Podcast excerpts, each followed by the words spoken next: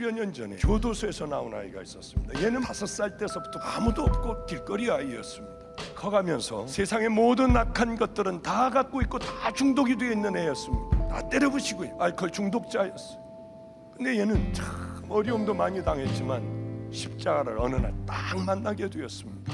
그때서부터 무섭게 변화되더군요. 죽어가는 사람이 있어요. 서울역에 가면 이 사람들이 제 마음에 얼마나 아픈지요. 그럼 이 사람들을 데려다가 다 씻기고 기저귀를 채우고요. 잘 죽게 하는 거예요. 이곳에 우리 아이를 집어넣었어요. 야 마지막 가는 길을 네가 귀한 사람들 다 섬겨라. 예 목사님 알겠습니다. 얼마나 감동적으로 섬기는지요. 서울역에 늘 가서 배고픈 사람에게 우유와 빵을 주고 끌어안고 기도를 해줘요. 그리고 버려진 이 사람들을 깨끗하게 씻어주고 닦아주고 하는 그 일들을 해요. 왜 이렇게 살게 될까요? 정말 십자가를 만나면 우리는 변화될 수밖에 없습니다. 우리들이 가야 할 길을 그저 대충 얘기하지 않으셨어요. 너는 세상의 편이든지 여호와의 편이든지 너는 금송아지 편이든지 여호와의 편이든지 바알 편이든지 신앙의 회색지대는 절대 있을 수 없어요. 만약에 십자가를 만났는데도 더러운 죄 가운데 있고 넓은 길을 향하여 걸어가며 세상의 빛과 소금의 삶을 살지도 않고 하나님이 보고 계시는데 온갖 악함으로 쩌든 우리들의 삶을 살아가며 찬양을 하고 할렐루야를 부리고 예배를 드린다고 하여 우린 절대로 천국 백성이 될 수 없는 겁니다. 사람들은 다 속을지라도 하나님은 절대로 속지 않으시는 분입니다. 어떻게 살아가고 있고 중심에는 뭐가 있고 가치관은 뭐가 있는지 하나님은 다 아십니다.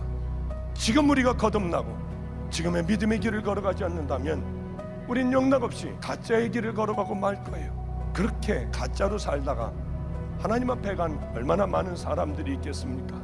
여러분들이 걸어왔던 길이 과연 정말 주님이 기다리고 계신 그 길인가? 한번 심각하게 생각해 봐야 되지 않겠습니까? 한 사람이 십자가를 만나게 되면 증인이 될 수밖에 없고 거듭날 수밖에 없고 새로워질 수밖에 없습니다. 아니 하나님의 아들이신 그분이 십자가에 달려 돌아가셨는데 그 십자가를 만났음에도 불구하고 더러운 죄 가운데 있다고요? 넘어질 수 있어요. 쓰러질 수 있어요. 그러나 일어나 다시 십자가 붙들고 믿음의 좁은 길을 향하여 걸어가게 되는 것이 믿음의 하나님의 사람들 천국 백성들입니다.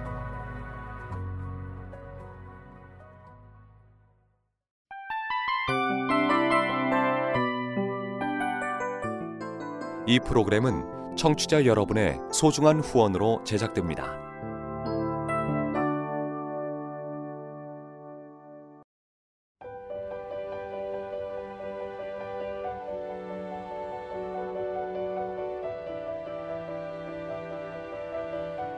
세상에는 수많은 교회들이 있지만 더 깊이 있는 말씀 강해를 찾기 위해 크기로만 교회를 선정하지 않습니다. 보다 좋은 영적 콘텐츠를 더 많이 나누기 위해 방송비를 받지 않습니다. 1년 365일 복음만 전하고 싶어서 우리는 광고를 하지 않습니다.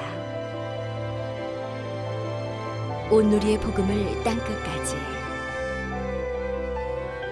CGN TV와 함께 땅끝 선교사가 되주세요.